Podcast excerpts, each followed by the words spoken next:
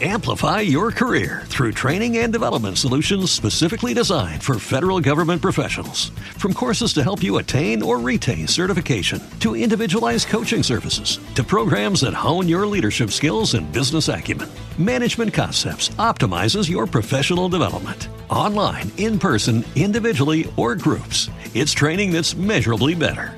Learn more at managementconcepts.com. That's managementconcepts.com.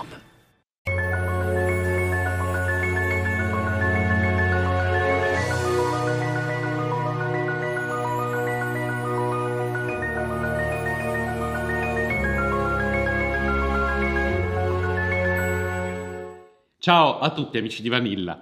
Per una sola, brevissima settimana, un giovane uomo sinti, Johann Wilhelm Trollmann, riesce ad averla vinta sul valore fondante del nazismo, il razzismo.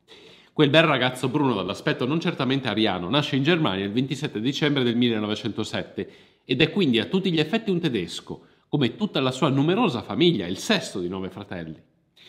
Prima che la Germania precipiti nell'orrore, fa in tempo a diventare una promessa della box nazionale e a vincere il titolo di campione della Germania del Nord. Già nel 1928, anche durante l'impero, la Repubblica di Weimar, le popolazioni romani erano discriminate, però incontra il primo ostacolo, viene escluso per decisione del comitato tecnico dalla squadra tedesca che avrebbe partecipato alle Olimpiadi di Amsterdam. D'altronde come poteva uno zingaro dai riccioli neri e dalla carnagione olivastra rappresentare la Germania non ancora nazista in una competizione internazionale tanto prestigiosa? Il pretesto perché questo era è lo stile stravagante e personalissimo di Trollman. Fino ad allora non si era mai visto un pugile che sul ring sembrava danzare al ritmo di una musica immaginaria, anziché mostrare i muscoli e potenza alla moda tedesca. Quanto fosse avanti Trollman nel suo modo di boxare lo dice il fatto che il suo stile sarà poi paragonato a quello del fuoriclasse assoluto, Mohamed Ali. Comunque lui non si lascia intimorire, nonostante la stampa, con l'avvento del regime nazista, lo chiami spregiativamente Gypsy, zingaro. Soprannome che lui poi ostenterà, modificato in Gypsy, sui pantaloncini indossati durante gli incontri. Per la sua gente, invece, come per i tanti ammiratori che lo sostengono, lui è Rucheli, albero, in lingua sinti, per via del suo corpo muscoloso e di quei riccioli neri che fanno impazzire molte donne. Trollman dunque non si arrende e nel 1929 riesce a diventare pugile professionista nelle categorie dei pesi medi e medio-massimi. Il 1930 è l'anno dei trionfi, con 13 incontri consecutivi vinti in Germania. Rucchelli sembra inarrestabile. Nel 1932 colleziona 14 vittorie su 19 incontri, ma ormai il mondo della box è inesorabilmente occupato dall'ideologia nazista. Lo sport cambia nome e diventa Deutscher Faustkampf, pugilato tedesco, mentre gli atleti non ariani vengono presto emarginati. Qualcuno consiglia a Trollman di emigrare negli Stati Uniti, dove è pronto ad accoglierlo una leggenda della box tedesca, Max Schmeling, andato oltreoceano nel 1928. Lui però non si fa intimorire da quei funesti segnali e non si rassegna a lasciare la Germania. La sua vita è ad Hannover con la famiglia e lo trattengono anche il dolce sorriso e gli occhi luminosi della giovane Olga Frida Bilda, l'unica tra tante pretendenti che gli ha rapito il cuore. Una scelta diversa la fa il campione tedesco dei pesi medi nel 1931 e medio massimi nel 1933, Erich Selig, che è ebreo e per questo privato dei suoi titoli. Non solo, gli piovono addosso insulti e minacce di morte se avesse osato salire nuovamente sul ring. Selig decide quindi di lasciare la Germania per la più accogliente Francia, poi si sposta a Londra e infine approda negli Stati Uniti, dove continua la sua carriera di pugile tra il 1935 e il 1940. Cucita ai pantaloncini ostenta una stella di David. Il titolo dei medio massimi deve dunque essere assegnato L'incontro è fissato per il 9 giugno del 1933 in una storica birreria di Berlino chiamata Bock Brewery. A contendersi la cintura di campione ci sono Trollman, lo zingaro, e l'arianissimo Adolf Witt. A tifare per Witt ci sono decine di gerarchi nazisti, tra cui spicca Georg Radam, presidente della federazione di pugilato.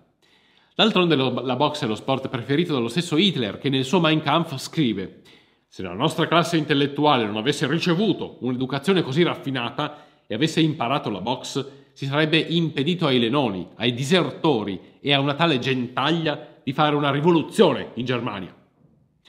La vittoria di Fitt sembra scontata, i giudici di gara sono di fede nazista. Il biondo pugile è una roccia che non si sposta dal centro del ring e scarica raffiche di pugni su Trollman, che inizialmente sembra andare in difficoltà.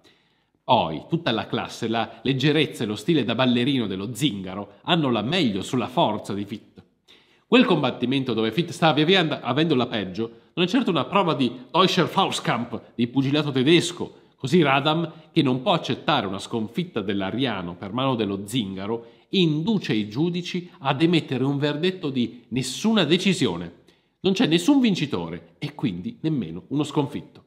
Inaspettatamente però tutti i veri amanti della box che assistono all'incontro non tollerano quella palese ingiustizia. Si scatena il caos. In un'aria densa dall'acre odore di birra e sudore, la folla di spettatori reclama per Trollman il meritato titolo. Lui, Rucheli, sfinito ed emozionato, indossa la cintura di campione e piange.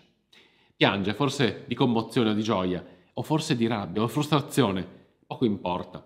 Quelle lacrime diventeranno ancora più amare a una settimana di distanza, quando la federazione di box invalida il verdetto perché metteva in imbarazzo il pugilato professionistico tedesco per il comportamento inadeguato di Trollman.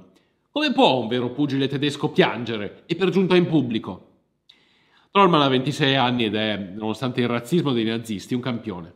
Ha assaporato la soddisfazione di vincere non solo contro un avversario, ma contro l'intero regime, grazie al sostegno di un pubblico davvero sportivo, che ha visto in lui non lo zingaro, ma il pugile migliore. Purtroppo quel momento è l'apice della sua carriera, poi tutto cambia.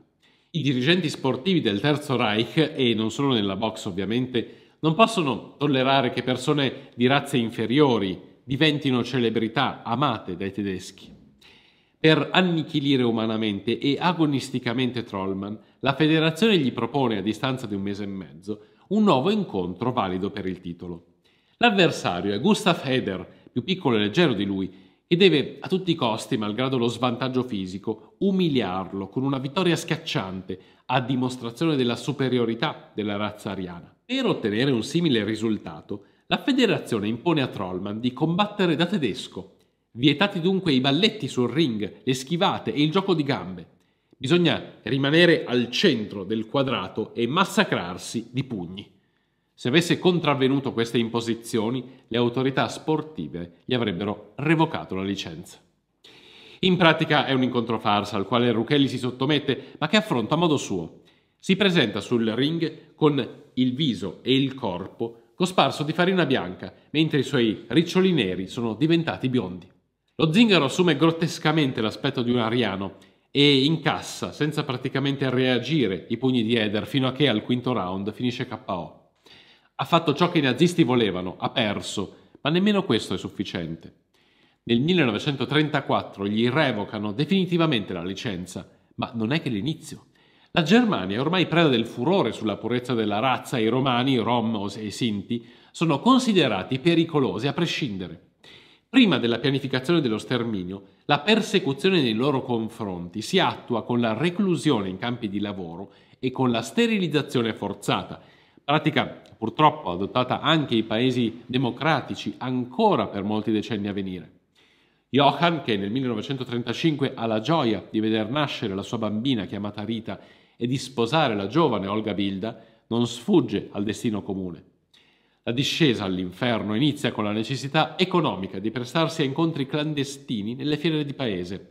Poi è costretto dal governo del Reich a un lavoro forzato come spallatore di carbone, finché non si nasconde tra i boschi per fuggire alla sterilizzazione. Quando però tutta la sua famiglia viene minacciata dalla Gestapo, accetta di sottoporsi a vasectomia. Ormai Trollman ha ben chiaro qual è il futuro della Germania e per proteggere moglie e figlia dall'accusa di insulto alla razza divorzia. Olga e Rita, con un nuovo cognome, non rischiano la deportazione. Non degno di generare figli né di combattere su un ring, Trollman viene però ritenuto idoneo a combattere per la Germania. Nel 1941, ferito a una spalla, riceve le cure mediche necessarie a Berlino, solo per essere arrestato e deportato al campo di concentramento di Neuengamme. Lì è il prigioniero numero 9841, solo l'ombra del solido albero che era stato. Arriva a pesare 40 kg, ma è comunque irriconoscibile, tanto che le guardie lo obbligano a combattere ogni sera. Ma è solo quando viene trasferito nel campo satellite di Wittenberg che Trollman va incontro al suo destino con il suo ultimo combattimento. Ha la sventura di incrociare un ex pugile dilettante, tale Emil Cornelius, delinquente abituale elevato al rango di capò, che lo riconosce e non vuole perdere l'occasione di vincere un incontro contro un campione. Ruchelli è stanco e maciato, ma evidentemente non domo nell'animo. Potrebbe perdere quell'incontro come aveva già fatto con Eder in altre occasioni successive, incassare qualche colpo e andare al tappeto per compiacere l'orgoglio del capò. Ma quella volta chissà cosa gli passa per la mente. Forse rivive tutte le umiliazioni subite, forse è semplicemente stanco di quella non vita dalla quale non vede via d'uscita e decide di rialzare la testa un'ultima volta. Manda al tappeto Cornelius alla seconda ripresa. Quella vittoria però ha un prezzo, la sua stessa vita. Cornelius non digerisce l'affronto e il giorno dopo lo ammazza a colpi di badile, arrivandogli alle spalle, da misero vigliacco. È un freddo giorno di marzo del 1944 e Johann Rucheli Trollman ha solo 36 anni.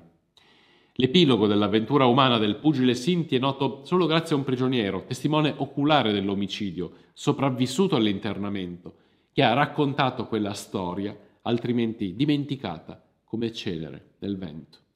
Di Trollman, campione di dignità oltre che di box, resta la sua grande lezione. Ha avuto il coraggio di irridere il nazismo, tingendosi i capelli di biondo e infariandosi il corpo, il coraggio di perdere tutto per salvare la sua famiglia, il coraggio di andare incontro al suo destino con un ultimo moto di orgoglio. Lui, Johann Trollman, soprannominato lo zingaro dei nazisti, ha perso la vita, ma ha vinto sulla barbarie del nazismo. Nonostante il suo eroismo e le azioni di denazificazione degli anni 40, soltanto nel 2003 la Federazione Pugilistica della Germania decide di ridare ufficialmente a Trollman il titolo di campione dei medio-massimi, che gli era stato tolto nel 1933. Meno conosciuto dell'olocausto degli ebrei, lo sterminio delle popolazioni romani ha un nome altrettanto terribile, Poraiamos, grande divoramento. Sono in pochi a saperlo e ancor meno che lo ricordano, ma la persecuzione di queste persone ha portato alla morte circa 500.000 di loro. Mezzo milione di esseri umani che, a differenza dell'eroico quanto sfortunato Johann Trollmann, hanno visto davvero sparire il proprio nome fra le pieghe della storia, scomparsi come lacrime nella pioggia.